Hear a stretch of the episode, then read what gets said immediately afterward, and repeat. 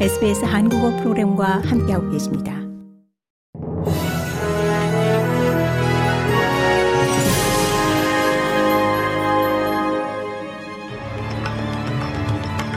(2024년 2월 7일) 수요일 오전에 SBS 한국어 간추린 주요 뉴스입니다. 중국계 호주 작가 양헝준 박사가 중국에서 간첩 혐의로 체포된 지 5년 만에 이 사형과 2년 집행유예의 판결을 받았습니다. 사형 집행이 2년간 유예됨에 따라 이 기간 다른 범죄를 저지르지 않을 경우 종신형으로 감형될 것으로 보입니다.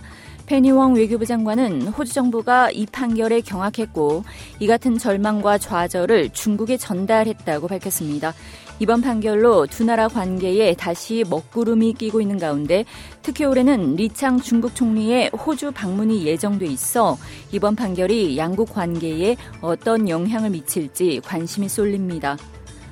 퍼스 연안에 정박해 있는 선박에 갇힌 수천 마리의 양과 소의 수출 여부가 여전히 불확실한 가운데 동물 보호 단체들은 새로운 수출 신청이 허가될 것에 우려를 제기하고 있습니다.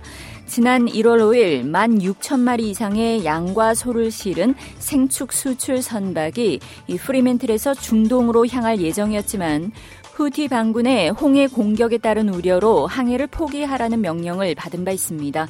농림수산부는 수출업자들이 이들 양과 소의 중동 수출 신청을 다시 했지만 이 건강과 복지 우려로 거부했다고 밝혔습니다. 머레이 와트 농업부 장관은 이 문제가 최대한 빨리 해결되기를 바란다면서 이 수출업자들이 적절한 제안을 내놓기를 바란다고 말했습니다. 연방경찰이 메탄페타민 90kg 이상을 밀수한 혐의로 두 명의 남성을 기소했습니다. 추정 시가 8천만 달러에 이르는 메탄페타민은 과테말라에서 브리즈번에 도착한 것으로 전해졌으며 대형 커피 분쇄기 안에 담겨 있었습니다. 호주 연방경찰은 선적 물품을 추적했으며 시드니의 한 가정집에서 지난주 두 남성을 체포했습니다. 존 탄티 호주 연방경찰 지휘관은 이번 검거로 범죄 조직에 타격을 가했다면서 마약 밀반입이 성공했다면 이 범죄 조직을 부유하게 만들었겠지만 호주 거리는 초토화됐을 것이라고 말했습니다. 이어 호주 국경수비대와 호주 연방경찰의 끈질긴 노력 덕분에 막을 수 있었다며 노고를 치하했습니다.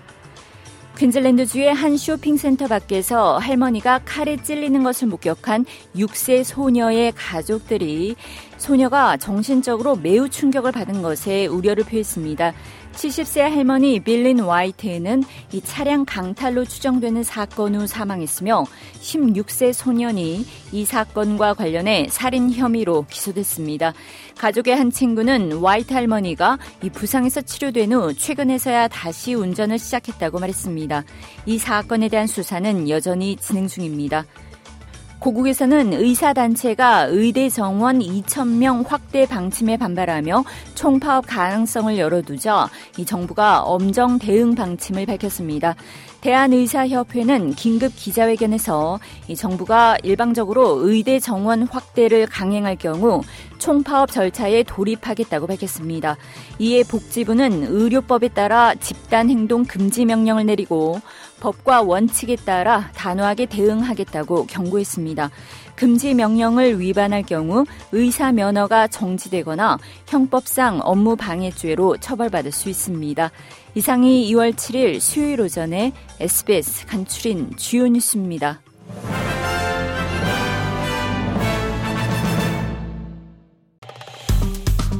좋아요, 공유, 댓글, SBS 한국어 프로그램의 페이스북을 팔로우해 주세요.